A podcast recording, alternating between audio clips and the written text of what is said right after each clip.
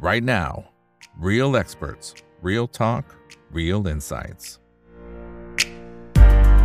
สวัสดีครับ สวัสดีเพื่อนเพื่อนนักลงทุนทุกคนนะครับ นี่คือ right now บายอีกบรรพททุกเรื่องที่นักลงทุนต้องรู้นะครับ และสำหรับวันนี้เรื่องที่เราต้องรู้นะครับ ก็คือทางฝั่งของญี่ปุ่นนะมีการปรับเปลี่ยนนโยบายทางการเงินครั้งใหญ่เลยละครับนะแล้วก็เลยทำให้ตลาดหุ้นเองในช่วงเช้าที่ผ่านมาก็ปรับตัวลงไปประมาณสัก 2.5 2.6%นะครับ เป็นแท่งแบบโหยาว 8 เมตรเลยนะฮะ ในขณะที่ค่าเงินเองนะครับก็แข็งค่าพรวดเดียวเลยนะครับประมาณสัก 2.7%ละนี่คือดูนาจากณวินาทีปัจจุบันเลยนะครับ เกิดอะไรขึ้นนะแล้วเหตุผลอะไรที่ทางฝั่งของ BOJ ธนาคารกลางญี่ปุ่นถึงเซอร์ไพรส์ตลาดได้ขนาดนี้นะวันนี้เราเกียรติจาก 2 ท่านนะครับท่านแรกครับพี่ออสติน ดรปิยศักดิ์มานสันครับผู้อำนวยการอาวุโสฝ่ายวิจัยการลงทุน บริษัทหลักทรัพย์ Innovest X จำกัดนะครับและท่านที่ 2 คือพี่ปูนครับ คุณภูลพาณิชพิบูลนะครับนักลยุทธ์ตลาดเงินตลาดทุนกรุงไทย global markets จากธนาคารกรุงไทยนะครับ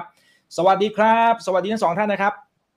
สวัสดีครับคุณพูนครับสวัสดีครับน้องอิกครับผมครับครับอ่าคนไหนเข้ามาแล้วฝากกดไลค์กดแชร์ทุกช่องทางนะครับ Facebook YouTube Twitter Clubhouse ส่วนคนไหนอยากสนับสนุนช่องถามอีกกับอิกก็ไปที่ YouTube สมัครเป็น Membership ได้นะครับเอาละฮะสำหรับ BOJ วันนี้ครับเดี๋ยวเริ่มจากอ่าพี่ออสซินก่อนนะครับ BOJ เขามีครับมติคงอัตราดอกเบี้ยนโยบายนะติดลบ 0.1%นะแล้วก็มีการประกาศเข้าซื้อพันธบัตรเพิ่มนะครับเป็น 9 ล้านล้านเยนต่อเดือนนะนะครับแต่ไอ้ที่เซอร์ไพรส์เนี่ยมันมีการขยายตัวกรอบผลตอบแทนพันธบัตรอายุ 10 ปีนะครับไอ้ตรงนี้อยากให้พี่ออสซินขยายความนิดนึงว่าทำไมหมายถึงว่าการคำว่าขยายเนี่ยมันหมายความว่ายังไง แล้วทำไมตลาดมันถึงตกอกตกใจเขากลัวอะไรฮะ ครับก็ก่อนอื่นต้องขอบคุณอ่าน้องอีกนะครับ ผมที่ที่เชิญมาพูดคุยครับโอ้ต้องขอบคุณพี่ออสซินก็เนี่ยนะครับกับพี่ปูนเนี่ยฮะมาด่วนๆให้เลยครับผมกับกับกับนี่อ่าอะไรอะมีอ่าอุบัติเหตุนิดนึงในเรื่องของแว่นก็เลยเลยต้องเปลี่ยนแว่นนะครับผมต้องขออนุญาตด้วย ครับก็เอ่อในเรื่องของฝั่งของ yield curve control ที่น้องอีกถามมานะครับผมคือจริง ๆ ก็เป็นประเด็นที่น่าสนใจเอ่อเรื่องของ yield curve control เนี่ยมันเป็นนโยบายของทางฝั่งของทางเอ่อ จริงๆ มันเป็นของทางฝั่งของอนโยบายการเงินที่ไม่ปกตินะครับผมแล้วก็เป็นตัวส่วนเพิ่มจากทาง QE ออกมานะฮะก่อนอื่นเรามาดูในเรื่องผลการประชุมก่อนอย่างที่สไลด์ที่ขึ้นมาเนี่ยนะครับผมอย่างที่น้องอีกเกินเข้ามาก็แน่นอนพอ การประชุมครั้งนี้ก็อาจจะมีมติที่เรียกว่าพิเศษนิดนึงนะครับผมตัวอื่นๆนี้ก็เป็นปกติไม่ว่าจะคงดอกเบี้ยนโยบาย 0.1 นะฮะมีการอาจจะมีการเพิ่มการเข้าซื้อพันธบัตรด้วยนะครับผมเป็น 9 ล้านล้านเยนจากประมาณ 7.3 ล้านล้านเยนนะครับผมแล้วก็คงตัวเรื่องของผลตอบแทน ไอเป้าของเขาเนี่ยคือเพื่อคงผลตอบแทนพันธบัตรที่ศูนย์เปอร์เซ็นต์ซึ่งอันนี้เป็นเป็นเป้าเฉยๆนะครับผมแต่ว่าก็คือต้องเรียนอย่างนี้ว่ามาตรการเหล่านี้เนี่ยที่เรียกว่าเออเออ QE จริงๆ มันคือ QQE WYCC นะชื่อเต็มๆของเขา Q quantitative and qualitative tightening อ่าอ่าอ่า easing ฮะ quantitative and qualitative easing with yield curve control นะฮะ yield curve control ก็คือการที่จะคุมตัวเรื่องของอ่อตัวดอกเบี้ยพันธบัตร 10 ปีไว้ให้อยู่ที่ range นะฮะ เดิมที range ของเขาแต่ก่อนเนี่ยคือบวกลบ 0.1 นะครับผมนะแล้วก็อาจจะช่วงหลังๆ ก็ขยายเป็น 0.2 นะครับผมแต่การที่ขยายมาที่ 0.5 เนี่ยแน่นอนก็มันก็เป็นอิมพิเคชันว่าเขาต้องการที่จะเรียกว่ายกเลิกหรือว่าจะผ่อนปลนในตัวมาตรการนี้นะครับผมเรียนอย่างนี้ก่อนว่ามาตรการนี้เนี่ยนะครับมันเหมือนกับ ตัว QE ตรงที่ว่าการที่ตัว Central Bank เนี่ยเข้าไปซื้อพันธบัตรหรือว่าขายพันธบัตรออกมาเนี่ยเพื่อที่จะทำให้พันธบัตรผลตอบแทนพันธบัตรเนี่ยมันต่ำกว่า หรือว่ามันมันจะต่ำกว่าหรือสูงกว่าสิที่เคยที่เป็นจริงก็ว่าได้นะครับผมอันนี้คือเป้าหมายของ yield curve control ซึ่งอาจจะแตกต่างกับตัว QE ตรงที่ว่า QE เนี่ยเป็นการประกาศในแง่ของเน้นที่ปริมาณเงิน เน้นที่ปริมาณเงินว่าจะเข้าซื้อในเดือนละเท่าไหร่นะเข้าซื้อในเดือนละเท่าไหร่ เพื่อให้เอ่อ yield curve เนี่ยมีการลดลงนะแต่ในขณะที่ yield curve control เนี่ยเป็นการประกาศที่เป้าของตัวอัตราดอกเบี้ยนะครับผมว่าว่าเป็นเท่าไหร่นะครับผมซึ่งแน่นอนมาตรการนี้ก็มาตั้งแต่สมัย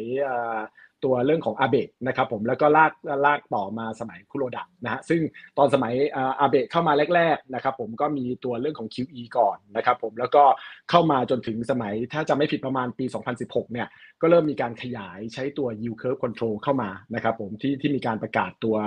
ตัวการตั้งเป้าที่บวกลบ 0.1 เนี่ยซึ่งตอนนั้นส่วนหนึ่งคือกังวลว่า ถ้าเผื่อมันลงไปเยอะๆเนี่ยคือมันลงต่ำกว่าลบ0.1 ก็เป็นไปได้นะครับผมฉะนั้นถ้าเผื่อมันลงต่ำกว่าเนี่ยเขาก็จะขาย แล้วก็ถ้าเผื่อมันสูงขึ้นเกินกว่ามันเขาก็จะซื้อ แต่พอในช่วงหลังๆเนี่ยพอเกิดในเรื่องของการเปิดประเทศเรื่องของการที่เฟดขึ้นดอกเบี้ยแรงๆใช่ไหมจากความเสี่ยงเศรษฐกิจโลกเนี่ย yield curve ทั่วโลกมันก็มันก็เด้งขึ้นไปตามนะครับผมยกเว้นในกรณีของอเมริกาของญี่ปุ่นที่ยังต่ำอยู่นี้ เพราะว่าตัวเรื่องของ yield curve control เนี่ยมันก็เลยเกิดสิ่งที่เรียกว่า เยน carry carry trade ในระดับหนึ่งก็คือเข้าไป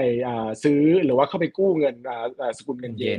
เข้ามาลงทุนที่อื่นๆ ใช่ มันก็เป็น pressure นะครับ การทำอย่างนี้ก็อย่างที่เขาเรียกกันว่า arbitrage นะครับ มันก็จะเป็น pressure ในแง่ของตัวเรื่องของค่าเงินเรื่องของภาพอะไรต่างๆนะครับผมแล้วมันก็ทำให้แบงก์ชาติญี่ปุ่นเนี่ยจะต้องเข้าไปซื้อพันธบัตรเข้าไปเรื่อยๆนะครับผมซึ่งตัว QE ของเขานอกจากการซื้อพันธบัตรแบบปกติแล้วก็ไปซื้อตัวเรื่องของตราสารหนี้เรื่องของตัว หุ้นต่างๆนะครับผม ETF อะไรต่างๆ ด้วย แต่ว่าหลักๆนี่มันคือพันธบัตรแล้วก็ตอนนี้เนี่ย BOJ เนี่ยเข้าไปซื้อตัวพันธบัตรหรือเป็นเจ้าของพันธบัตรเป็นผู้ถือพันธบัตรรัฐบาลญี่ปุ่นเนี่ยกว่า 50%แล้วนะครับผมซึ่งปริมาณที่สูงขนาดนี้ถามว่ามันบิดเบือนไหมมันก็เป็นการบิดเบือนในแง่ของตลาดในระดับหนึ่งนะครับผมแต่ว่าถ้ามองในแง่หนึ่งก็คือว่า ข้อดีของมาตรการเหล่านี้มันคือการกดตัวเรื่องของดอกเบี้ยพันธบัตรให้อยู่ในระดับต่ำฉะนั้นต้นทุนทางการ กู้เงินของรัฐบาลก็ถือว่าถูกไปด้วย อันนี้คือข้อดีนะครับผมแล้วก็ถ้าในดินแดนที่ไม่มีเงินเฟ้อในสมัยก่อนเหมือนญี่ปุ่นอย่างเงี้ยการที่ทำ yield curve control การที่ทำ QE ทำนโยบายการเงินแบบ0%เนี่ยก็ก็ถูกสำหรับเขา แต่ว่าเมื่อโลกเนี่ยมันเพิ่มขึ้นมาเนี่ยการบิดเบือนการแตกต่างระหว่างญี่ปุ่นกับโลกเนี่ยมันก็มีมากขึ้นนะครับผมฉะนั้นทามมิ่งนี่สำคัญ จริงๆเรียนเรียนเสริมอีกนิดนึงว่า เขาจะมีประเด็นนะครับผมก็คุณคุโรดะนะฮะ ฮารุฮิโกคุโรดะเนี่ยซึ่งเป็นตัวผู้ว่าแบงค์ชาติญี่ปุ่น BOJ เนี่ยนะครับผมจะเกษียณอายุในเดือนเมษาปีหน้า เขาเข้าใจว่าก็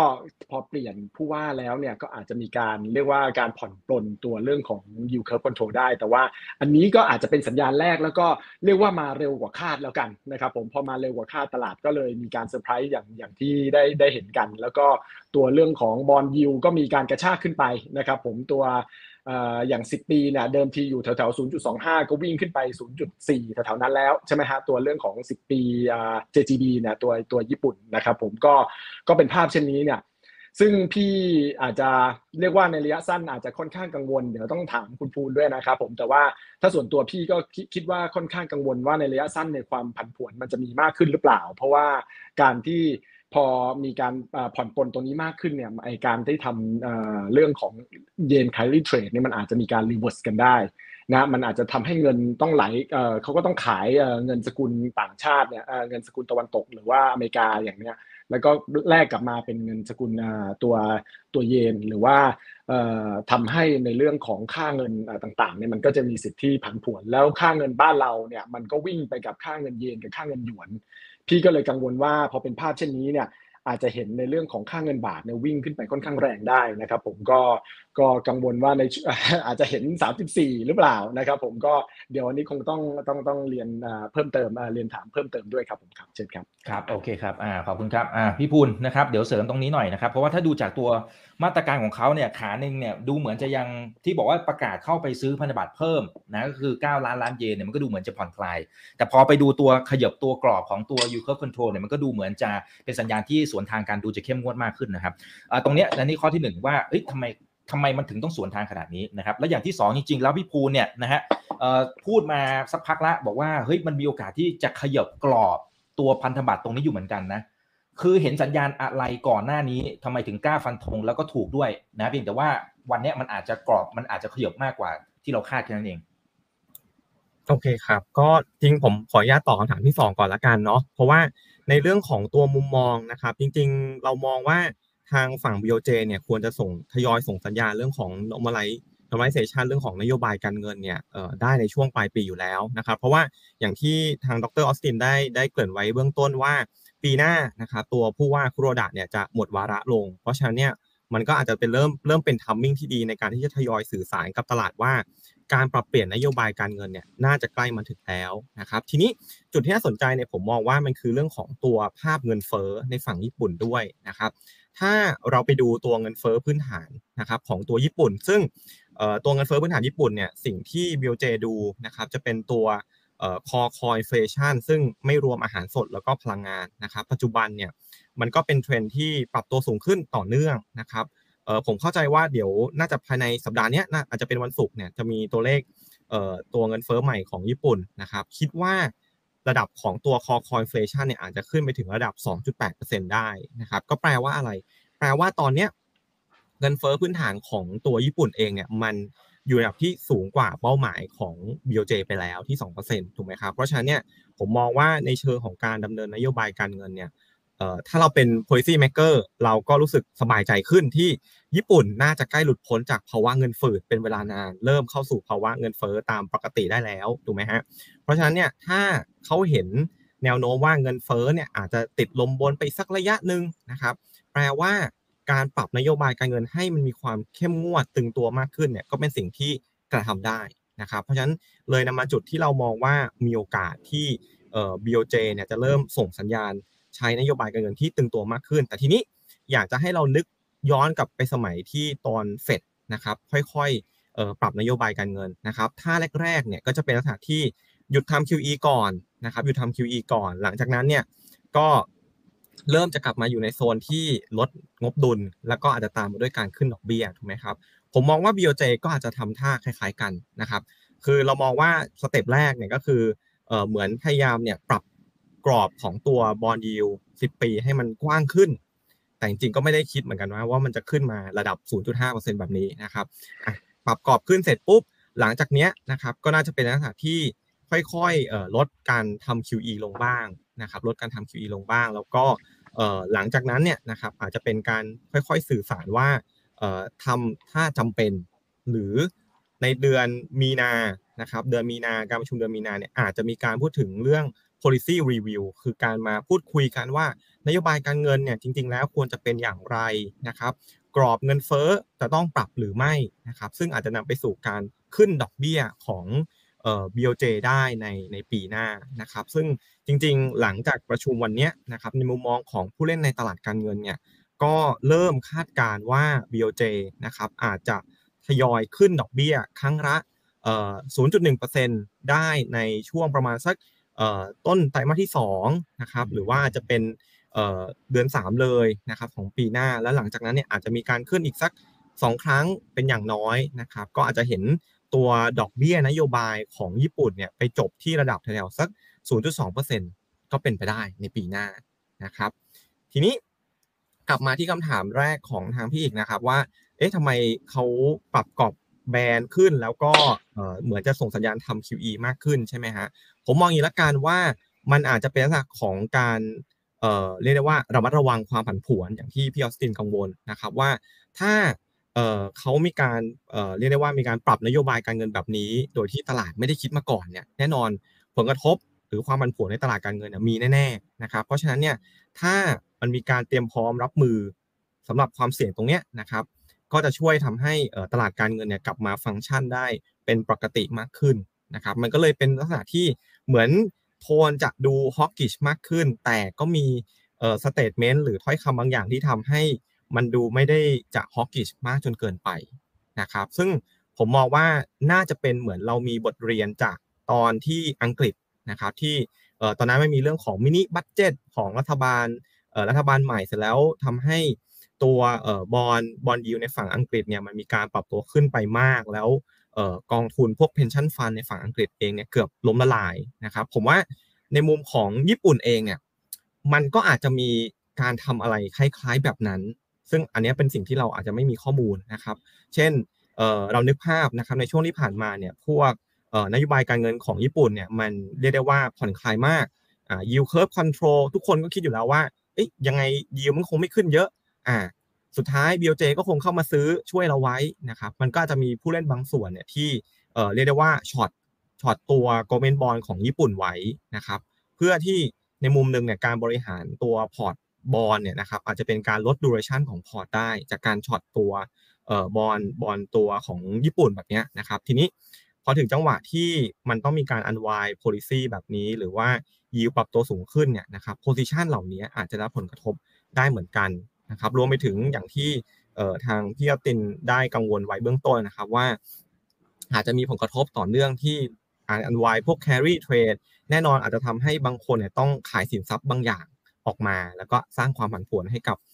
ตลาดการเงินได้ นอกเหนือจากเรื่องของตัวค่าเงิน มันอาจจะลุกลามไปในมุมของพวกเครดิต อันนี้ก็อาจจะพอเป็นไปได้เหมือนกันนะครับ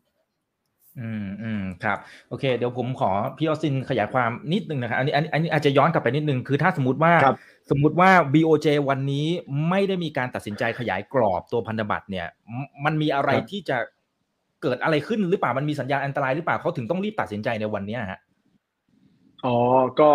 อย่างที่น้องพูนว่าจริง ๆ ก็คือมันภาพตอนนี้จริง ๆ มันผ่อนคลายลงในระดับหนึ่งเนอะแต่ว่าในอีกด้านหนึ่งก็คือ เรื่องของที่อื่นเนี่ยดอกเบี้ยโดยเฉพาะอย่างยิ่งของอเมริกาเขาเขาขึ้นไปสักพักหนึ่งแล้ว ฉะนั้น pressure แบบนี้เนี่ยมันก็ไปกดดันในแง่ของทำให้ BOJ เนี่ยต้องเข้ามาดูแลในแง่ของภาพ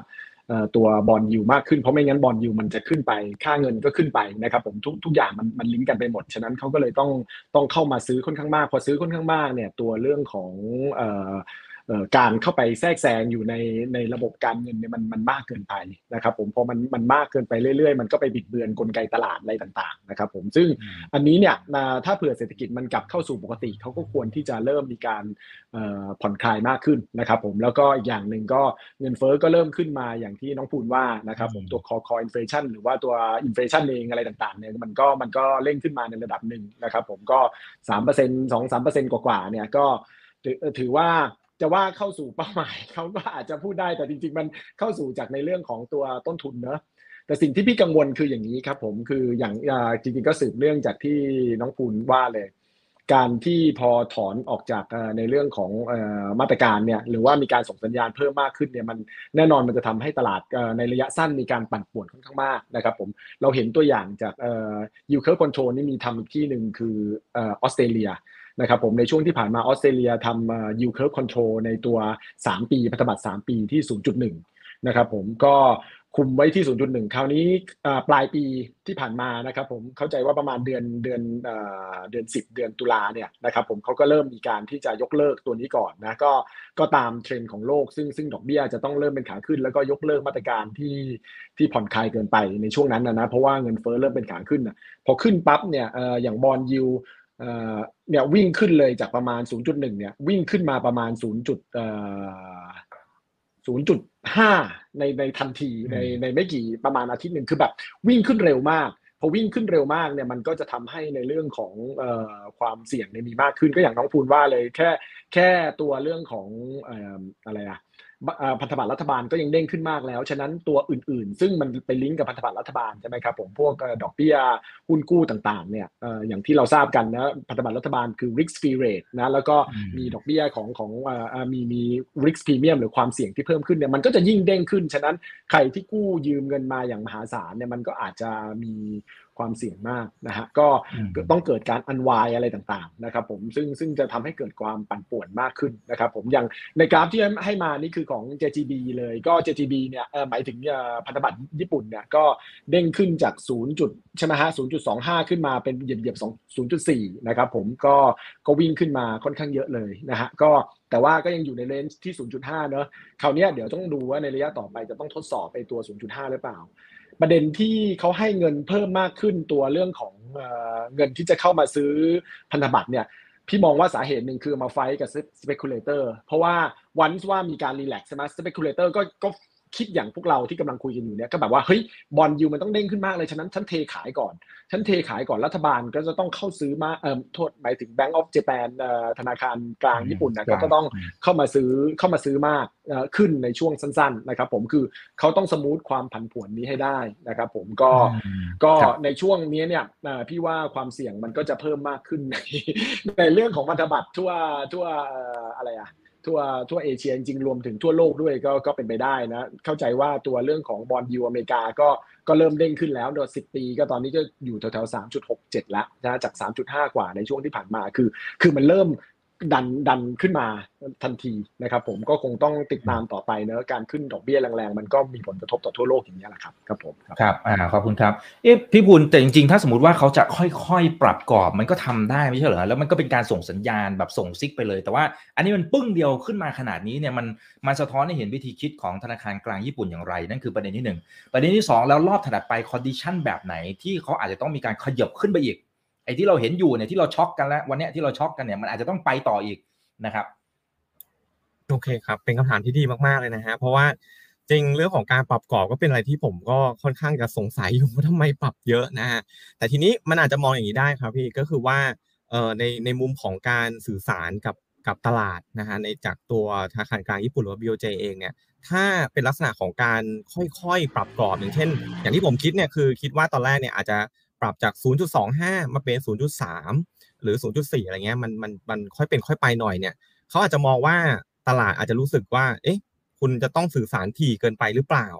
มันมีอะไรที่เปลี่ยนแปลงเร็วไปขนาดนั้นเลยหรือไม่ที่ทำให้ต้องมาคอยสื่อสารการแบบนี้นะครับเพราะฉะนั้นเนี่ยผมเลยมองว่าเขาอาจจะอาศัยจังหวะที่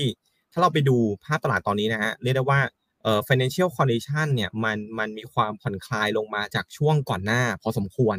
อย่างเช่นตอนเดือนตุลาคมที่แบบโอ้ทั่วโลกกังวลเรื่องการเร่งขึ้นดอกเบี้ยอะไรพวกนี้นะครับบอลยูก็อยู่ในระดับที่ค่อนข้างจะสูงในช่วงนั้นนะวันนี้เรียกได้ว่าบอลยูต่างๆ มันก็มีการปรับตัวลงมาแล้วระดับหนึ่งเลยเรียกได้ว่าอาจจะเป็นทัมมิ่งที่ดีในการที่เขาเหมือนจะสื่อสารว่าอะเราอยากจะปรับกรอบขึ้นมาเยอะหน่อยนะ แล้วก็ตรงนี้จะเป็นการสื่อสารที่บอกว่าอนาคตเนี่ยนะครับ BOJ ก็อาจจะมีการทยอยใช้นโยบายการเงินที่ ตึงตัวมากขึ้นได้นะครับทีนี้ถามว่า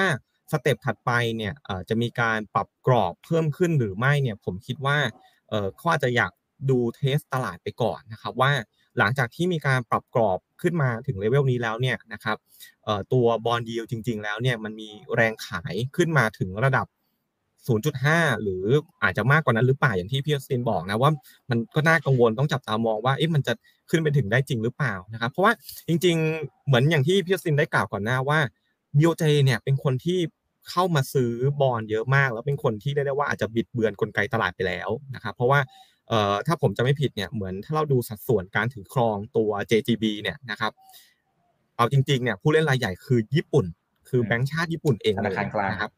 ใช่ เพราะฉะนั้นคือเรียกได้ว่าของมันอยู่ในมือเขา เพราะฉะนั้นเนี่ยเรียกได้ว่าคนอยากจะขายเนี่ยมันมันก็อาจจะไม่ค่อยมี เพราะสุดท้ายเนี่ยถ้าถ้าจะเห็นว่ามีแรงขายได้เอ่อชัดเจนแล้วก็ทำให้บอลยูมันมีการเคลื่อนไหวได้อย่างมีนัยสำคัญเนี่ยมันก็ต้องมาจากการที่ BOJ เนี่ยทยอยเอ่อเทขายสินทรัพย์เหล่านี้ออกมาถูกไหมครับ เพราะฉะนั้นเนี่ยผมว่าเขาก็จะรู้สึกว่า อะ0.5 เนี่ยอาจจะเป็นเลเวลที่รอรอดูก่อนได้ว่ามันจะเป็นยังไงต่อนะครับเพื่อจะ test เรื่องของความผันผวนหรือว่ามุมมองของผู้เล่นตลาดนะครับแต่ว่าทีนี้ key หนึ่งที่ผมสังเกตมานะครับพอดีมันมีหนึ่งใน board member ของทาง BOJ นะครับคุณนาโอกิทามุระนะครับเคยเคยพูดไว้ช่วงสักอาทิตย์สองอาทิตย์ก่อนหน้าเนี่ยเอ่อแกพูดประมาณว่า เดี๋ยวสักพักเนี่ย BOJ ก็น่าจะมีการรีวิวตัวเอ่อกรอบนโยบายการเงินอะไรพวกนี้นะครับ ก็เป็นประเด็นหนึ่งที่คนเริ่มรู้สึกว่าเอ๊ะมันอาจจะมีอะไรบางอย่างในการประชุมรอบนี้หรือเปล่านะครับแต่ก็ไม่ได้มีใครคิดว่าจะมีการประกอบใช่ไหมทีนี้ไอ้สัญญาแบบนี้นะครับผมคิดว่ามันน่าจะลิงก์กับเรื่องของภาพตัวเงินเฟ้อนะครับ ซึ่งตัวที่ผมคิดว่าไม่ว่าจะเป็นธนาคารกลางที่ไหนสนใจมากก็คือตัวเงินเฟ้อพื้นฐาน แล้วมันจะลิงก์กับ เวทโกรดหรือการเติบโตของค่าจ้างนะครับ ทีนี้ในในมุมของญี่ปุ่นเนี่ยผมเข้าใจว่าการปรับพวกค่าจ้างเนี่ยมันจะเป็นลักษณะของการต่อรองนะครับ โดยพวกเอ่อยูเนียนยูเนียนเลเบอร์ของของฝั่งเขานะครับ ทีนี้เอ่อมันจะมีรอบการปรับตัวเอ่อค่าจ้างอีกรอบหนึ่งน่าจะเป็นช่วงประมาณสักใกล้ๆกับต้นปีอะไรพวกนี้นะครับ ก็น่าสนใจว่าสุดท้ายเนี่ยจะมีการ ต่อรองค่าจ้างได้เลเวลประมาณไหน จะมีการปรับขึ้นไปเยอะหรือเปล่า ผมคิดว่าถ้า BOJ เนี่ยเห็นสัญญาณว่าอะทุกคนอยากจะปรับพวกค่าจ้างสูงขึ้นอ่ามันแปลว่าอะไรมันแปลว่าแรงกดดันต่อเงินเฟ้อพื้นฐานเนี่ยอาจจะยังมีอยู่นะครับก็อาจจะเรียกได้ว่าไม่ไม่ปรับกรอบไอตัว JGB เพิ่มมากขึ้น หรืออาจจะยกเลิกกรอบไปเลยเนี่ยนะฮะยกเลิกพวก yield curve control ไปเลยเนี่ยก็อาจจะเป็นลักษณะที่ ทยอยลดการทำ QE ลงนะครับแล้วก็ส่งสัญญาณว่าอะอาจจะถึงเวลาแล้วที่จะสามารถทยอยขึ้นดอกเบี้ยได้นะครับ แต่ผมคิดว่ามันก็คงต้องดูทั้งภาพเรื่องแรงกดดันจากค่าจ้างด้วย แล้วก็ดูภาพเศรษฐกิจด้วย เพราะว่าเราเราอย่าลืมว่าตัวเศรษฐกิจญี่ปุ่นเองนะครับถ้าดูจากประมาณการของนักวิเคราะห์ส่วนใหญ่เนี่ยปีหน้าก็โตระดับ 1%นิดๆนะครับแถมปีหน้าเนี่ยมันเรียกได้ว่ามันมีความเสี่ยงเรื่องเศรษฐกิจ หลักๆ อาจจะเข้าสู่ภาวะถดถอย ซึ่งน่าจะกระทบกับตัวญี่ปุ่นได้เหมือนกัน เพราะนั้นมันเป็นปีที่ผมว่ามันท้าทายกับฝั่งของ BOJ เป็นอย่างมากนะครับว่าจะดำเนินนโยบายอย่างไรให้มันเหมาะสมนะเพราะจะขึ้นดอกเบี้ยต่อเนื่องไปเลย ก็เดี๋ยวจะเจอเรื่องของ recession เศรษฐกิจก็อาจจะดูไม่ดี เพราะนั้นมันเป็นจุดที่ผมว่าเดี๋ยวเราคงต้องรอดูการสื่อสารจาก BOJ นะครับซึ่งเข้าใจว่าประมาณสักบ่ายสามบ้านเรา น่าจะมีเอ่อตัว press conference ของตัวผู้ว่าเอ่อ BLJ ครูดักนะครับอาจจะเป็นอีกจุดหนึ่งที่เราสามารถเอ่อรอติดตาม เพื่อจะดูว่าโทนการสื่อสารของตัวท่านผู้ว่าเนี่ยจะเป็นอย่างไรบ้างนะครับอืมอืมครับอ่าก็หวังว่าจะจะไม่ช็อกอีกรอบหนึ่งนะครับ เดี๋ยวเดี๋ยวรอดูอีกทีหนึ่งนะครับอ่าโอเคเออแต่พี่ยอดซินครับคือถ้าสมมุติว่ามันเป็นเหมือนที่พี่ภูลบอกเมื่อสักครู่นี้ว่าเดี๋ยวมันจะมีโอกาสที่อาจจะขึ้นดอกเบี้ยเนี่ยนะครับหนึ่งคือ เป็นไปได้เห็นด้วยไหมนะครับ แล้วก็อย่างที่สองมีความพร้อมขนาดนั้นหรือเปล่า เพราะว่าโอ้ผมไปดูตัวเลขหนี้นะหนี้ของญี่ปุ่นเนี่ยมันแปดล้านล้านเหรียญอะนะฮะแล้วมันสองร้อยกว่าเปอร์เซ็นต์ของ GDP อะโอ้ถ้าขึ้นเนี่ยมันมันไม่พังเหรอ หรือยังไงฮะอ้าวพี่ออซินหายไปเลยครับอ่าพี่ออซินหายไปแล้วนะครับ อ่างั้นเดี๋ยวพี่พูนก่อนแล้วกันนะครับ แล้วเดี๋ยวพี่ออซินกลับมาก็มาเสริมได้นะครับอ่าพี่ออซินมาละนะครับ โอเคอ้าว อ้าวโอ้โหหน้าจอดับไปเลยนะครับ น่าจะสายเข้าหรือเปล่าไม่มั่นใจนะครับ ใช่ไหมฮะอันนี้เราคุยกันสดๆนะครับเพื่อนๆนักทุนนะฮะอ่าสวัสดีทักทายกันหน่อยนะครับ ตอนนี้ยังอยู่กัน 1,200 ท่านนะ กดไลค์กดแชร์ทุกช่องทางเลยนะครับ YouTube แล้วก็ TikTok อย่าลืม Follow ด้วยนะครับอ่ามีคนแซวพี่ยอดซินตอนนี้มามาหล่อเลย มาหล่อเลยน่าจะแซวแว่นน่าจะแซวแว่นครับครับก็อย่างที่เรียนไปต้องขอโทษทีอ่าจุกระหุกแว่นหล่นแว่นเก่าหล่นไปนิดนึงนะครับ ผมเลยต้องใส่แว่นแว่นขับรถแว่นตาขับรถมานะครับ ผมก็เอ่อขอขอตอบคำถามน้องน้องอีกก่อนนะครับ ผมก็ในแง่ของภาพของเดี๋ยว เดี๋ยวขอขออนุญาตชวนคำถามอีกทีหนึ่งได้ไหมครับครับผมครับครับอย่างถ้าเป็นแนวโน้มสมมุติว่าเขามีการปรับกรอบนะฮะพอปรับกรอบตัวนี้เราก็อาจจะมีการขึ้นดอกเบี้ยตามที่พี่ปูนได้วิเคราะห์ไปเมื่อสักครู่นี้นะครับ ทีนี้ถ้าสมมติมันเป็นอย่างนั้น ผมไปดูตัวเลขนี่เห็นแล้วก็เอามือทาบอกแล้วก็ตกใจเล็กๆฮะเฮ้ยนี่มัน 8.5 ล้านล้านเหรียญอันนี้คือเดือนตุลานะพี่ออสินนะนี่มัน200กว่าเปอร์เซ็นต์ของ GDP เฮ้ยมันเป็นไปได้เหรอแล้วถ้ามันขึ้นอย่างนั้นจริง ๆ มันไม่พังทั้งประเทศเหรอฮะวิกฤตฟูอันนี้เป็น อันนี้ก็เป็นประเด็นที่น่าสนใจ และพี่ก็ก็เชื่อว่าเขาคงต้องคิดหนักในในแง่นี้นะในช่วงที่ผ่านมาก็เขาก็มีการกู้ขึ้นมาค่อนข้างเยอะมาช่วยในเรื่องของโควิดเนะพอการปรับดอกเบี้ยขึ้นมานะฮะก็อาจจะทำให้ในเรื่องของต้นทุนเพิ่มมากขึ้นนะฮะแต่ว่าในในทางหนึ่งในที่สุดแล้วพี่ก็เชื่อว่าเขาต้องเข้ามาดูแลไม่ให้ในเรื่องของทิศทางดอกเบี้ยเนี่ยมันมันเพิ่มสูงขึ้นมากไปนะเพราะว่าอย่างที่ต้องอีกว่าไว้เลยตัวตัวเรื่องของหนี้สาธารณะอะไรต่างๆ มันขึ้นมาค่อนข้างมากนะครับผมแล้วก็การฟื้นตัวของเศรษฐกิจเนี่ยมันก็ค่อนข้างยังเปราะบางกว่า 1%กว่าในปีหน้านะครับผมแล้วก็เงินเฟ้อที่อยู่ที่ 2%กว่าในปัจจุบันตัวคอคอที่ที่น้องพูนว่าเนี่ยมันก็ ถามว่ามันสูงมากไหมมันก็ไม่ได้สูงมากนะ ถ้าเทียบกับในที่อื่นๆนะครับผมแล้วก็อย่างที่เราเคยคุยกันมาในในครั้งที่แล้วนะที่มาพี่มาในแง่ของรายการของน้องอีกด้วยนะก็ภาพหลักๆของญี่ปุ่นเนี่ยพี่พี่มองว่าการที่เงินเฟ้อเขาเขามีขึ้นมาบ้างเนี่ยมันจริง ๆ มันก็เป็น pricing power ของภาคธุรกิจเขาดูด้วยเหมือนกันนะครับผมเราเห็นตัวธุรกิจใหญ่ ๆ อย่างตัวเรื่องของโซนี่นะฮะแล้วก็ตัวโฮย่าแว่นนะใช่ไหมแล้วก็ตัวเรื่องของ fast retailing นะก็ Uniqlo เนี่ยพอเงินเฟ้อขึ้นมาบ้างเนี่ยนะเขาก็สามารถที่จะลดตัวโปรโมชั่นอะไรต่างๆ ลงได้นะครับผมเพราะว่ามันแปลว่าคนก็อาจจะยอมพร้อมที่จะเริ่มจับจ่ายขึ้นมาบ้างนะมันมีมันมีเงินเฟ้อขึ้นมาบ้าง ฉะนั้นประเด็นนี้เนี่ยมันเป็นประเด็นที่ ที่ก็อาจจะไม่ได้เป็นประเด็นหลักนักนะประเด็นหลักที่เขาอาจจะจำเป็นต้องขึ้นในเรื่องของการลดลดทอน QQE ลดทอนเรื่องของมาตรการ U curve control ลงเนี่ยสาเหตุหนึ่งก็คือการที่เข้าไปบิดเบือนกลไกตลาดค่อนข้างมาก แล้วก็ท่ามกลางโลกที่มันเป็นดอกเบี้ยขาขึ้น ฉะนั้นการเวทกันระหว่าง 2 ปัจจัยเนี่ยมันเป็นสิ่งจำเป็นนะครับผมก็คือในด้านหนึ่งก็คือเรื่องของภาพของหนี้สาธารณะที่ยังสูงอย่างที่น้องอีกว่ารวมไปถึงเรื่องของการที่ญี่ปุ่นเผชิญกับภาวะเงินฝืดมานานนะครับผมอันนี้อันนี้ข้างหนึ่งอีกข้างหนึ่งก็คือในเรื่องของภาพที่ว่าดอกเบี้ยที่แตกต่างระหว่างอเมริกากับทางฝั่งของของญี่ปุ่นรวมไปถึง โลกอะกับของญี่ปุ่นที่ค่อนข้างมากนะครับผมแล้วก็ก็ยังมีรูมว่าในปีหน้าเนี่ยอเมริกาก็อาจจะต้องขึ้นดอกเบี้ยไป 50ถึง75 บิปนะในขณะที่ตัว BOJ เอ่อตัว ECB หรือ Bank of England ก็ต้องขึ้นไปเหมือนกันคือซีกโลกตะวันตกก็ต้องมีการปรับขึ้น ฉะนั้นส่วนต่างมันก็จะมากขึ้นมันก็จะเป็น pressure ในระดับหนึ่งเหมือนกันนะฮะฉะนั้นในทางแก้เนี่ยมันก็มันก็ต้อง balance กันระหว่างความเสี่ยงทั้งสองนะแต่ว่าช่วงแห่งการเปลี่ยนผ่านเนี่ยพี่มองว่าค่อนข้างสำคัญที่สุด นะครับผมซึ่งอย่างอย่างที่เรียนมาตลอดตั้งแต่ต้นเนี่ยพอพอเปลี่ยนผ่านมาเนี่ยแน่นอนมันก็อาจจะทำให้ยิวกระชากขึ้นเกิดการตัว unwind carry trade อะไรต่างๆเนี่ยมันก็ทำให้ตลาดเงินตลาดทุนเนี่ยผันผวนทั้งในญี่ปุ่นเองและรวมไปถึงที่อื่นๆด้วยก็คงต้องกับจับตาใกล้ชิดตรงนี้มากขึ้น จริงๆ ขออนุญาตเสริมเป็นเรื่องที่อาจจะไม่คือเกี่ยวเนื่องกันละกันนะฮะแต่ว่าไม่ได้ตรงกันนะก็คืออย่างเข้าใจว่าในช่วงที่ผ่านมาก็มีการพูดในเรื่องของ ฮ่องกงดอลลาร์จะมีการ unpeg จากจากดอลลาร์ด้วยเหมือนกันใช่ไหมฮะเพราะว่าตัวนักวิเคราะห์ตัวนักลงทุนชื่อดังนะฮะบิลแอคแมนใช่ไหมก็ออกมาเห็นด้วยกับการที่ว่าควรที่จะออกจากในเรื่องของการเ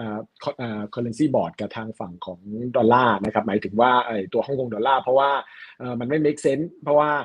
ฮ่องกงเนี่ยก็จะกำลังจะเข้าไปอยู่กับทางจีนค่อนข้างมากขึ้นแล้วทำไมยังต้องไปไปตรึงอยู่อะไรต่างๆฉะนั้นเขาก็ short ในตัวฮ่องกงดอลลาร์เนี่ยซึ่งถามว่า main argument หรือว่า main concept ของของของบิลแอคแมนนี่ใช่ไหมก็ใช่เลย แต่ไอ้ช่วงที่กำลังเปลี่ยนผ่านโดยเฉพาะอย่างยิ่งที่มีกำลังความผันผวนอย่างเงี้ยถ้าลองลอง unpeg ขึ้นมาปั๊บนี้แน่นอนว่าฮ่องกงดอลลาร์กระฉูดแน่นอนนะครับผมฉะนั้นตัว HKMA เนี่ยเขาก็เลยส่งสัญญาณชัดเจนว่า ใครที่จะมา bet against ฮ่องกงดอลลาร์เนี่ยถือว่าเออเรียกอะไรอะถือว่าพลาดต้องต้องขาดทุนแน่นอนนะเขาก็ต้องพยายามส่งสัญญาณอย่างนี้ก่อน แต่ในระยะต่อไปถ้าภาพมันโอเคขึ้นแล้วเนี่ยก็มีสิทธิ์ที่จะต้องเริ่มปรับได้นะของญี่ปุ่นนี่อาจจะมาก่อนนะฮะมาตอนนี้ซึ่งสาเหตุหนึ่งที่น้องพูนพูดเมื่อกี้นี้ก็น่าสนใจมากนะครับผมก็คือประเด็นที่ว่าตอนนี้ financial condition เนี่ยมันมันผ่อนคลายในอเมริกาเนี่ยใช่ไหมมันมันน่าสนใจอย่างนี้ว่า ขึ้นดอกเบี้ยไปอีก 50บิปแต่ financial condition ผ่อนคลายมากขึ้น เพราะว่าบอลยิวไม่ได้ขึ้นตามใช่ไหมฮะดอลลาร์ไม่ได้แข็งตามอ่อนลงหน่อยๆซะด้วยซ้ำอะไรภาพเป็นวันแบบนี้มันทำให้ financial condition ผ่อนคลาย ซึ่งจริง ๆ ถามจริงว่าตามในเชิงของนโยบายการเงินของสหรัฐในการทำอย่างนี้ถูกไหมไม่ถูกหรอก นะเพราะว่าการขึ้นดอกเบี้ยมันควรจะทำให้ไอ้ financial condition ค่อยๆ ไทขึ้นทำให้คนไม่ทำกิจกรรมทางเศรษฐกิจมากขึ้นใช่ไหมแต่นี่กลับกลายเป็นการผ่อนคลายมากขึ้นบอลยูลดลง หรือว่าทรงอยู่ในระดับต่ำเนี่ยพวกบริษัทขนาดบริษัทต่างๆ ก็สามารถที่จะออกหุ้นกู้ออกมาได้มากขึ้นระดมทุนได้มากขึ้นกิจกรรมยังมีอยู่อะไรเงี้ยซึ่งคือจริงๆมันไม่ถูกต้องหรอก แต่ไงก็ตามในฝั่งของ BOJ ซึ่ง เห็น condition แบบนี้ด้วย แล้วก็รู้ว่าในระยะต่อไปเนี่ยจะยังมีปัญหามีความเสี่ยงอยู่ในอนาคตเนี่ยในแง่ของความแตกต่างระหว่างดอกเบี้ยอะไรต่างๆ ฉะนั้น timing ช่วงปลายปีช่วงที่คนอาจจะดูแล้วไม่สนใจมาก trader เนี่ยถ้าไม่ขยันแบบพวกเราเนี่ยก็ออกไปเที่ยวเตรียมอะไรอะไปเที่ยวปีใหม่แล้วใช่ไหมพอเป็นภาพเช่นนั้นเนี่ยก็เริ่มมีการผ่อนคลายมากขึ้นนะครับ ผมก็ก็ก็ก็ก็เป็นไปได้นะครับ ผมฉะนั้นปีหน้า turbulence ยังน่าจะมีอยู่จนกระทั่งพี่เชื่อว่าถ้าถ้าส่วนตัวก็พี่เชื่อว่าจนกระทั่งอเมริกาต้องหยุดขึ้นดอกเบี้ย แล้วก็ถ้าในมุมมองพี่ก็คือต้องลดดอกเบี้ย เมื่อนั้นแหละมันภาพ convergence ของ rate เนี่ยมันจะเริ่มกลับมาเข้ามามากขึ้น ซึ่งของ Bank of Japan ของญี่ปุ่นมันก็จะเริ่มขึ้นใช่ไหมของบ้านเราก็ยังจะขึ้นต่อไปอีกหน่อยใช่ไหมที่ในเอเชียเนี่ยในขณะที่อเมริกา ถ้าในมุมมองพี่นะก็จะเริ่มลดลงมาใกล้เคียงกันแถวแถวสามเปอร์เซ็นต์อะไรแถวๆนั้นในอนาคตมากขึ้น ญี่ปุ่นอาจจะไม่ถึงขนาดนั้น แต่ว่าก็ต้องเริ่มเพิ่มขึ้นบ้าง ถ้าอย่างที่น้องพูนคาดก็อาจจะ ขึ้นมาเท่าไหร่นะประมาณเหยียบหยียบศูนย์จุดเปอร์เซ็นต์กว่าเกือบเกือบหนึ่งอะไรประมาณอย่างนี้ก็อาจจะเป็นไปได้ครับผมครับ อืมครับอ่าขอบคุณครับโอ้พี่ออสตินเชื่อมให้เราเห็นภาพทั้งหมดนะฮะขอบคุณมากนะครับอ่าแต่ว่าเดี๋ยวขอมาดูตรงนี้ครับพี่ภูลถ้าสมมติว่าอย่างเมื่อกี้คำถามเดียวกันหนึ่งคือรอดหรือเปล่าสำหรับเศรษฐกิจญี่ปุ่นเนี่ยมันมี buffer มากพอกับไอ้ turbulence ทุกอย่างแล้วก็สิ่งที่เขากำลังทำอยู่แล้ว แล้วผลกระทบมันจะกำลังจะตามมา แล้วก็อยากให้มองอีกมุมหนึ่งนะครับว่ามันเหมือนกับตอนนี้มันเหมือนเขาโยนโยนหินลงไปในแม่น้ำอะแล้วแล้วไอ้ไอ้วงคลื่นเนี่ยมันกำลังขยายไปเรื่อยๆเนี่ยนะฮะ มันจะกระทบชิ่งไปโดนอะไรบ้าง เมื่อกี้พี่ออสตินเล่าทางฝั่งของ carry trade นั่นคือมิติหนึ่ง มันมีมิติไหนอีกที่มันกำลังจะแบบหญ้าแพรกอย่างพวกเราเนี่ย มันอาจจะเจอกับผลกระทบเหมือนกันนะ โอเค ผมผมมองมุมนี้ก่อนละกันนะครับ ในมุมของคนทั่วไปก่อนที่อาจจะไม่มี exposure กับสินทรัพย์ทางการเงินมากขนาดนั้น ถามว่ากระทบกับเราอย่างไรนะครับ แน่นอนช่วงนี้อากาศกำลังดีๆ ทุกคนก็คงอยากจะไปเที่ยวประเทศญี่ปุ่นถูกไหมฮะเพราะเนี่ยผลกระทบตรงไปตรงมากับคนทั่วไปอย่างเราเราก็คือ ค่าเงินเยนแข็งค่าขึ้นนะครับ เพราะฉะนั้นเนี่ยการที่เราจะแลกค่าเงินเยนเพื่อจะไปเที่ยวญี่ปุ่นเนี่ยก็อาจจะแพงขึ้นเมื่อเทียบกับช่วงก่อนหน้า หลายคนก็จะบ่นเสียดายนะครับ อันนี้ก็คือผลกระทบที่ตรงไปตรงมา ทีนี้อยากจะลิงก์ให้เห็นภาพจากที่พี่ออสตินได้เกริ่นเมื่อเบื้องต้นเมื่อสักครู่นะครับว่ามองไปข้างหน้าเนี่ยแนวโน้มนโยบายการเงินมันจะเริ่ม converge กันมากขึ้น คือเฟดเองเนี่ยผมเองก็มองคล้ายๆกับทางพี่ออสตินว่าน่าจะมีการหยุดขึ้นดอกเบี้ยได้ แล้วก็อาจจะมีการลดดอกเบี้ยลงมาได้บ้างนะครับตรงเนี้ย ถ้ามันเป็นจังหวะที่เฟดหยุดแล้ว คนอื่นยังไม่หยุดยังมีแนวโน้มขึ้นดอกเบี้ยได้บ้างเนี่ยนะครับเราอาจจะเห็นแนวโน้มอย่างค่าเงินเยนเนี่ยผมมองว่าโอกาสที่จะแข่งค่าต่อเนื่องจากระดับณปัจจุบันเนี่ยผมว่ายังพอเป็นไปได้นะครับซึ่งอีกจุดหนึ่งที่เราคิดว่าจะเป็นสิ่งที่ช่วยทำให้ตัวเยนเนี่ยแข่งค่าได้เยอะเนี่ยอาจจะเป็นของเซฟฮาเวนดีมานคือก่อนหน้านี้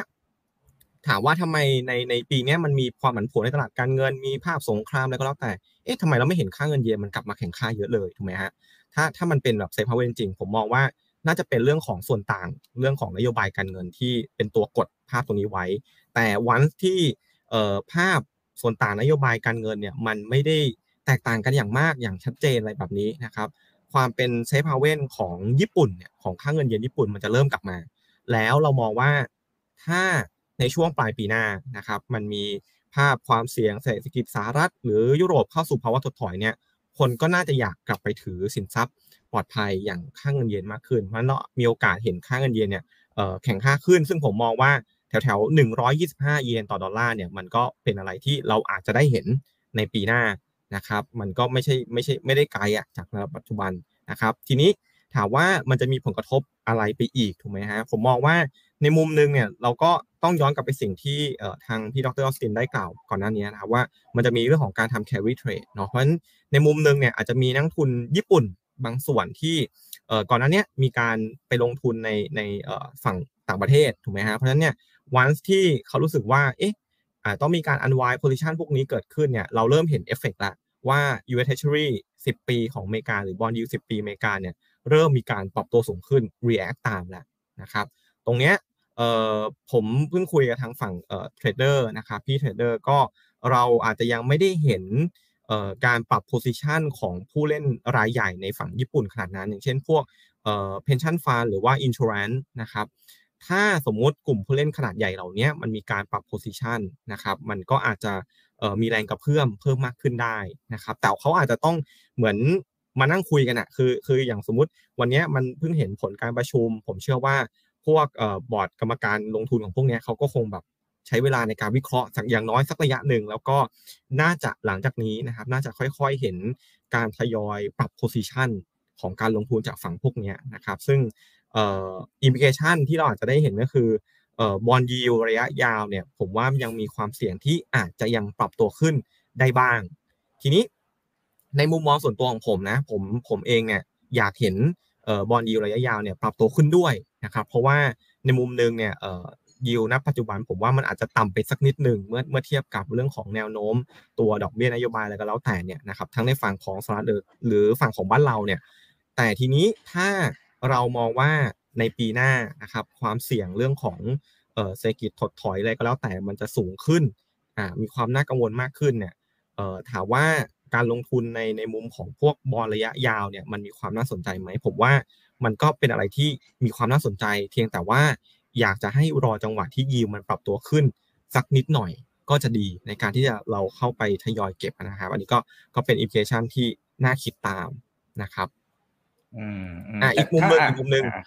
ลืมลืมนิดนึงก็คือว่าเวลาที่เราเห็นตัวพวกบอลยูปรับตัวสูงขึ้นแบบนี้นะครับเอ่อมันก็จะส่งผลกระทบตรงไปตรงมากับ valuation ของพวกสินทรัพย์เสี่ยงอย่างพวกหุ้นนะฮะอย่างวันนี้เราเห็นชัดเจนเลยโอ้โหหุ้นญี่ปุ่นก็ลงไปเยอะ ผมเองก็เต็มเต็มนะฮะพอร์ตนี่เต็มไปด้วยหุ้นเทคญี่ปุ่นนะฮะก็เลยตกใจนิดนึงว่าแบบโอ้โหลงเยอะนะครับแต่ว่าถ้าเราไปดูดีๆนะในในมุมของตลาดเนี่ยถ้าเราดูพวก heat map ของของหุ้นญี่ปุ่นนะฮะจะเห็นว่าเอ่อลงกันเกือบหมดทั่วตลาดก็จริง แต่ว่ามันจะมีกลุ่มบางกลุ่มที่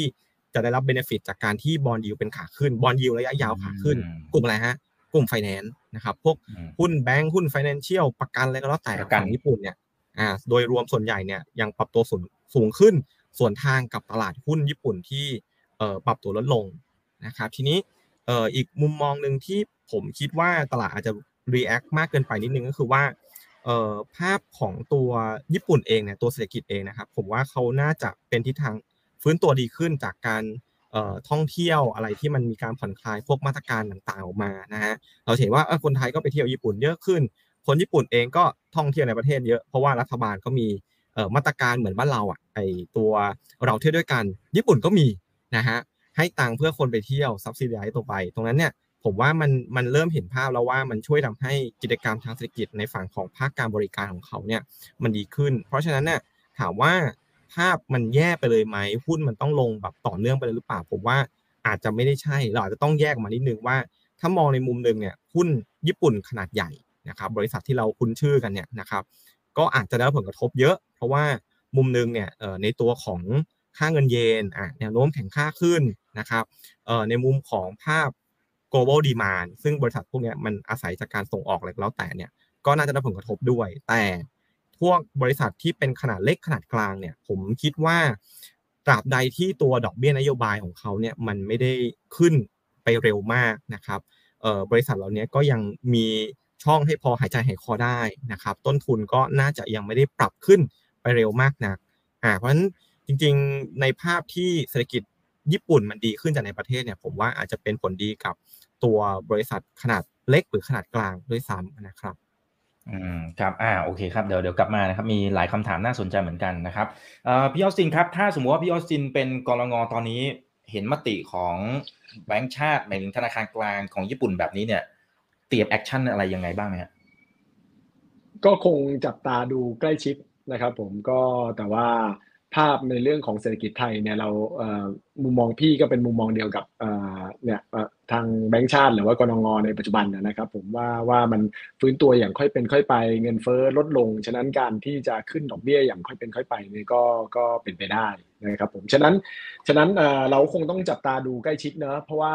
อินเวหรือว่าในทางหนึ่งเนี่ยการที่ตัว Bank of Japan ทำมาตรการที่เริ่มเริ่มมีการเรียกว่าผ่อนเรียกว่า ปรับสมดุลมากขึ้นแล้วกันนะจากที่เคยเป็นการที่ผ่อนคลายเกินไปมาโดยตลอดเนี่ยมันก็เป็นการ normalization อย่างหนึ่งมันก็ดีต่อในภาพ ระยะยาวของของเขานะรวมถึงของโลกด้วยนะครับผมไม่ให้มีเกิดการส่วนต่างของของดอกเบี้ยมากขึ้นอะไรต่างๆนะแต่ว่าในระยะสั้นแน่นอนความผันผวนมันก็อาจจะมีมากขึ้น มันก็จะไป pressure หรือว่าไปกดดันในเรื่องของของค่าเงินในในบ้านเรานะครับผมในในทุกที่รวมไปถึงบ้านเราไปด้วยนะครับผมคงคงต้องติดตามในในเรื่องของบ้านเราว่า แรงกดดันในเรื่องของค่าเงินจะเป็นเป็นไปเท่าไหร่นะครับผมแต่ว่าถ้าวิ่งไปมากอย่างที่พี่มองในช่วงต้นๆเนี่ยว่า ถ้าเป็นภาพเช่นนี้เนี่ยอาจจะเห็น 34 ได้เหมือนกันนะ แต่ว่าอันนี้เป็นเป็น guesstimate แล้วกันนะ เป็นเป็นเป็นเทรนดูดูเทรนเอาแล้วกันว่าว่าว่ามันเป็นภาพเช่นนี้ แต่ก็ยังไงก็ตามเนี่ยคงถ้ามันมีแรงกดดันเข้ามามากๆนะการที่อาจจะเริ่มผ่อนคลายในเรื่องของค่างเงินบ้างนะครับผมคือเข้ามาบริหารจัดการไม่ให้พันผวนมากเนี่ยก็เป็นสิ่งที่ที่จำเป็นแล้วกันนะครับผมแต่ว่าคงไม่ต้องถึงกับในเรื่องของการที่จะไปอะไรอะไปเรียกว่า เข้าไม่ไม่ขึ้นดอกเบี้ยหรืออะไรต่างๆ ตอนนี้เข้าใจว่าบาทเนี่ยอยู่ที่แถวๆสามสิบสี่จุดแปดแล้วนะครับผมก็มีสิทธิ์ถ้าถ้าไหลไปไปภาพเช่นนี้มีสิทธิ์ที่จะไหลลงลงแข็งขึ้นกว่านี้เดี๋ยวต่อเนี่ยอาจจะต้องถามน้องพูนด้วยนะครับผมก็แต่ว่าถ้าดูในในภาพเช่นนี้เนี่ยก็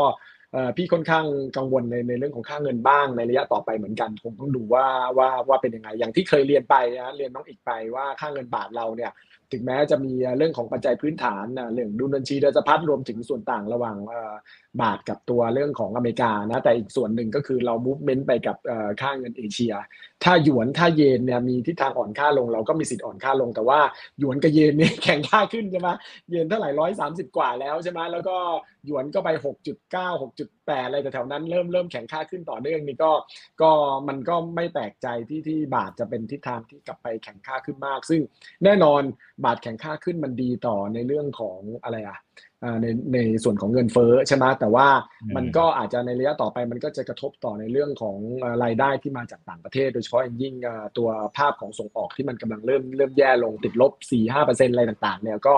ก็แค่ แค่การส่งออกที่แย่ก็มีผลอยู่แล้วนะฮะแล้วก็ค่าเงินแข็งก็อาจจะกระทบด้วยนะครับผมรวมถึงค่ารายได้กับท่องเที่ยวด้วยถึงแม้นักท่องเที่ยวจะเข้ามามากขึ้นก็ตามนะครับผมฉะนั้นภาพตรงนี้คงต้องพิจารณาใกล้ชิดมากขึ้นแหละแต่แน่นอนสแตนของแบงก์ชาติก็คงไม่ไปไปคุมเลเวลว่าบาทควรจะเป็นเท่าไหร่อะไรยังไง แต่ว่าเขาคงจะคุมดูในเรื่องของความผันผวนมากขึ้นครับผมก็ก็คงเป็นภาพเช่นนั้นครับ ครับครับอ่าอัปเดตกันหน่อยนะครับ ค่าเงินบาท 34 บาท 87 สตางค์ต่อ 1 ดอลลาร์นะครับ ตัวค่าเงินเยน 133 นะครับ 133เอ่อ133 เยนนะครับผม โอเคนะฮะพี่พูลเสริมตัวค่าเงินได้เลยครับ เมื่อกี้พี่ออสตินชงมาแล้วนะครับค่าเงินบาทจริง ๆ มันก็พลิกกลับลงมารอบที่แล้วที่เราคุยกันก็เป็นไปตามที่วิเคราะห์กันเลยนะ แต่ตอนนี้คอเคลียร์คอเคลียร์ลงไปแตะแถวแถวสามสี่จุดห้าแล้วก็เด้งมาหน่อยหนึ่ง ตอนนี้สามสิบสี่จุดแปดนะครับผม อืม มันมีอะไรที่อาจอ่าครับเชิญ ผมมองประมาณนี้ก่อนละกันนะคะว่าจริงๆ วิวที่ทางพี่ดรออสตินมองว่าโอกาสลงไป 34 เนี่ยเออเป็นไปได้ไหมผมว่าก็เป็นไปได้นะ จริงๆ ผมก็มองเออแถว 34 นะ สิ้นไตรมาสที่ 1 ของของปีหน้านะครับ ก็หลักๆ เนี่ย story ของเงินบาทบ้านเรามันยังเป็นเรื่องของ fundamental ที่ดีเอ่อ season การท่องเที่ยวก็ยังไม่ได้จบเนาะไตรมาสที่ 1 ก็ยังเป็นช่วง season ท่องเที่ยวบ้านเราอยู่นะครับแล้วก็ในมุมของ ภาพตัวนโยบายการเงินเนี่ยนะครับในฝั่งสหรัฐเองมันก็เริ่มเป็นทิศทางที่เห็นสัญญาณแล้วว่าอาจจะเริ่มชะลอลงมากขึ้น ไม่ได้แบบจะเร่งขึ้นดอกเบี้ยไปมากแล้วอะไรพวกนี้ก็เลยทำให้ภาพของความแตกต่างนโยบายการเงินเนี่ยมันเริ่มมันเริ่มค่อย ๆ หายไปนะครับ แต่ว่าสิ่งที่อาจจะทำให้ตัวค่างเงินบาทมันมีความผันผวนได้บ้างเนี่ยผมว่าอาจจะเป็นลักษณะที่คล้ายๆอย่างที่พี่ซินบอกกังวลนะก็คือเรื่องของความผันผวนในตลาดการเงินนะครับ ซึ่ง เท่าที่ผมไปเช็คมาล่าสุดเนี่ยเหมือนนักหุ้นต่างชาติเองเนี่ยก็เรียกได้ว่าถือหุ้นไทยซื้อสุทธิในปีนี้มาประมาณสักเกือบ2 0 0แสนล้านแล้วนะครับ2 0 0แสนล้านบาท เพราะฉะนั้นเนี่ยเรียกได้ว่าเขาพร้อมที่จะขายทำกำไร ถ้าเกิดรู้สึกว่ามันพอแล้วหรืออะไรก็แล้วแต่เขารู้สึกว่าอาจจะขายเทคโปรฟิตไปก่อนก็ได้นะครับ ซึ่งเอ่อเลเวลที่ผมเห็นว่าฝรั่งเนี่ยอาจจะอยากขายทำกำไรก่อนเนี่ยก็อาจจะเป็นแถวๆสัก 34.50 มันเลยเป็นคำตอบว่าทำไมในในช่วงเนี้ยเวลาที่เราเห็นเอ่อบาทแข่งค่ามา 3 4 5 0เนี่ยมันเลยมันเลยยังไม่ได้แบบหลุดไปเลยทีเดียวนะครับเพราะว่ามันก็จะมีผู้เล่นบางส่วนที่เอ่ออยากเทคโปรฟิตอ่าส่วนในวิวของคนที่เหมือนอยากเก็งกำไรหรืออยากจะมองว่าบาทแข็งค่าขึ้นนะครับโดยเฉพาะพวกฝรั่งเนี่ยเขาก็ชอบจะไปมองว่าเอ่อบาทเนี่ยอยากให้มันมีจังหวะอ่อนไปบ้าง แถวสัก 35กว่าอะไรเงี้ยเขาก็จะเริ่ม กลับมาเพิ่ม position เพราะฉะนั้นเนี่ยในในในเชิงของเอ่อ positioning ของผู้เล่นในตลาดตอนนี้ค่อนข้างจะเป็นในฝั่งที่เอ่อลองค่าเงินบาทนะครับ แล้วก็เอ่อมองว่าบาทเนี่ยยังมีแนวโน้มที่จะแข่งค่าขึ้นได้ เพราะฉะนั้นเนี่ยสิ่งสิ่งที่อย่างที่พี่ซิงกังวลเนี่ยผมว่าเป็นไปได้นะแล้วส่วนตัวผมก็ก็กังวลว่ามันจะกระทบกับในมุมของเอ่อฝั่งผู้ส่งออกด้วยนะครับ เพราะว่าอย่าลืมว่าในมุมของผู้ส่งออกเองเนี่ย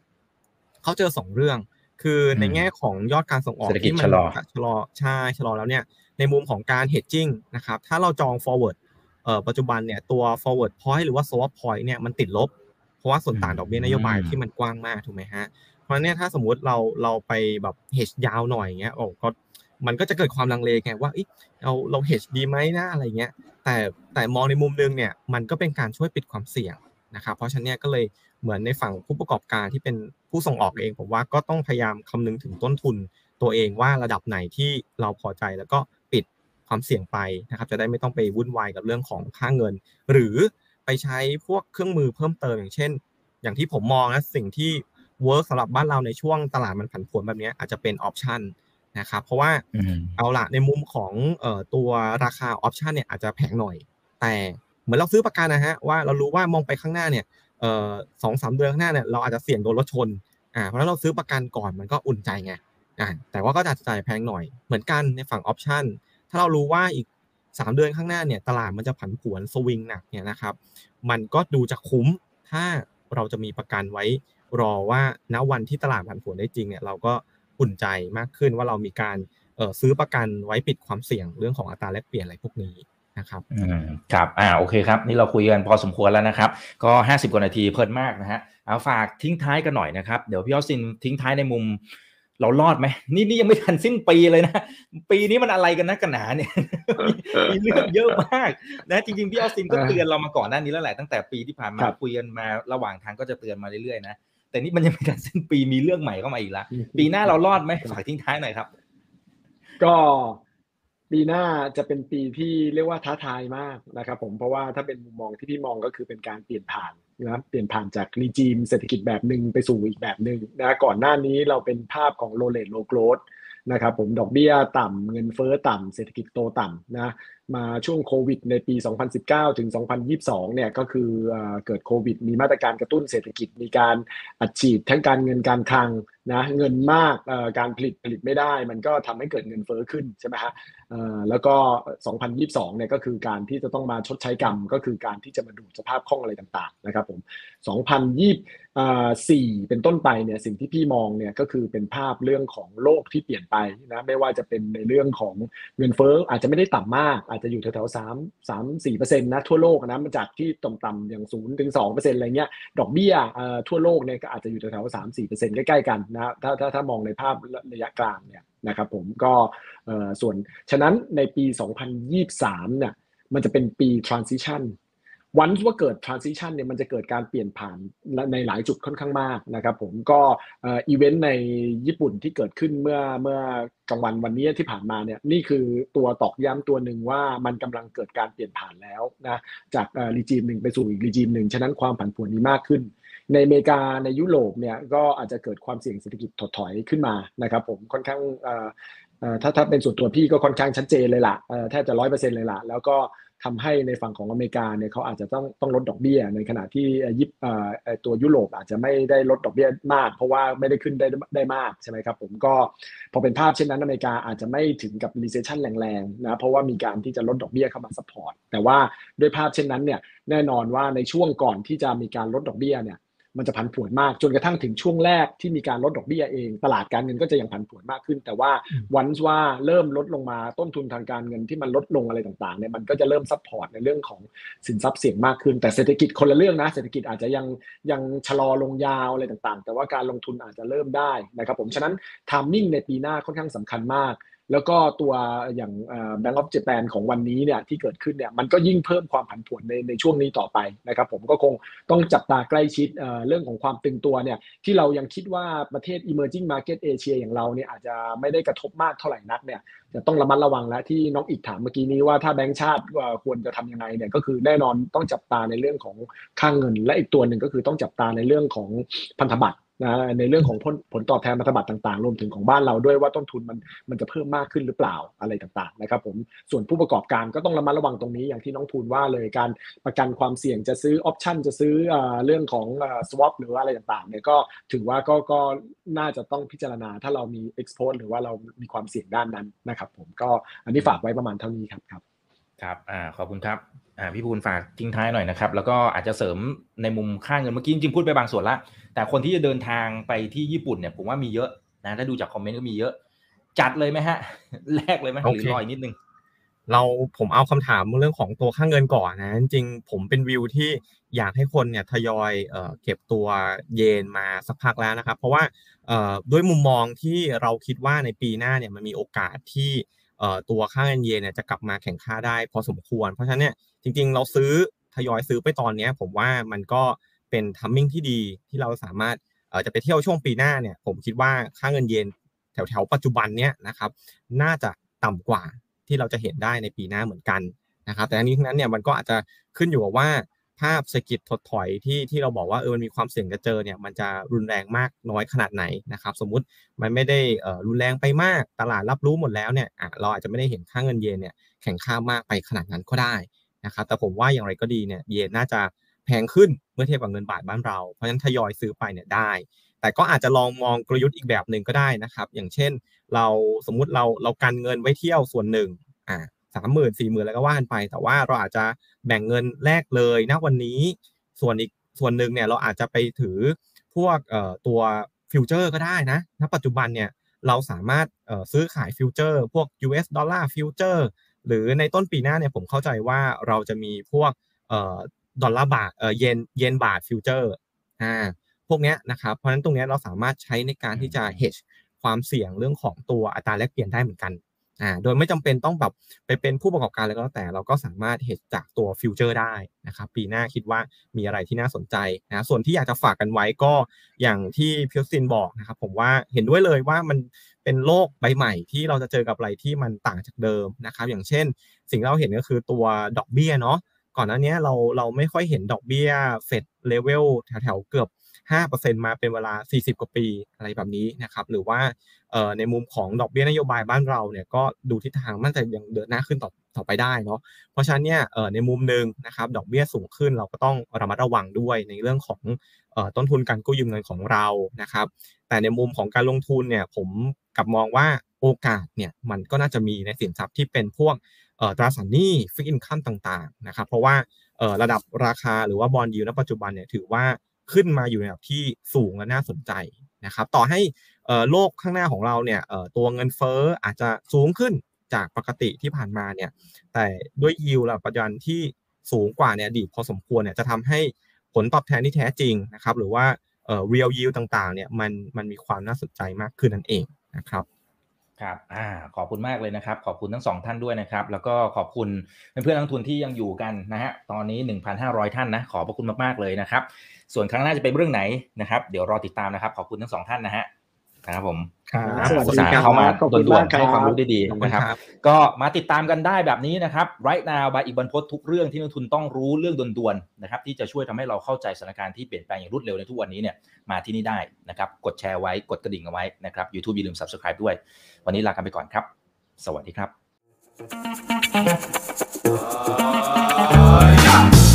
ถ้าชื่นชอบคอนเทนต์แบบนี้อย่าลืมกดติดตามช่องทางอื่นๆด้วยนะครับ ไม่ว่าจะเป็น Facebook, YouTube, Line Official, Instagram และ Twitter จะได้ไม่พลาดการวิเคราะห์และมุมมองเศรษฐกิจ และการลงทุนดีๆ แบบนี้ครับ อย่าลืมนะครับว่าเริ่มต้นวันนี้ดีที่สุด ขอให้ทุกท่านโชคดี และมีอิสรภาพในการใช้ชีวิต ผมอีกบรรพฒนาเพิ่มสุขครับ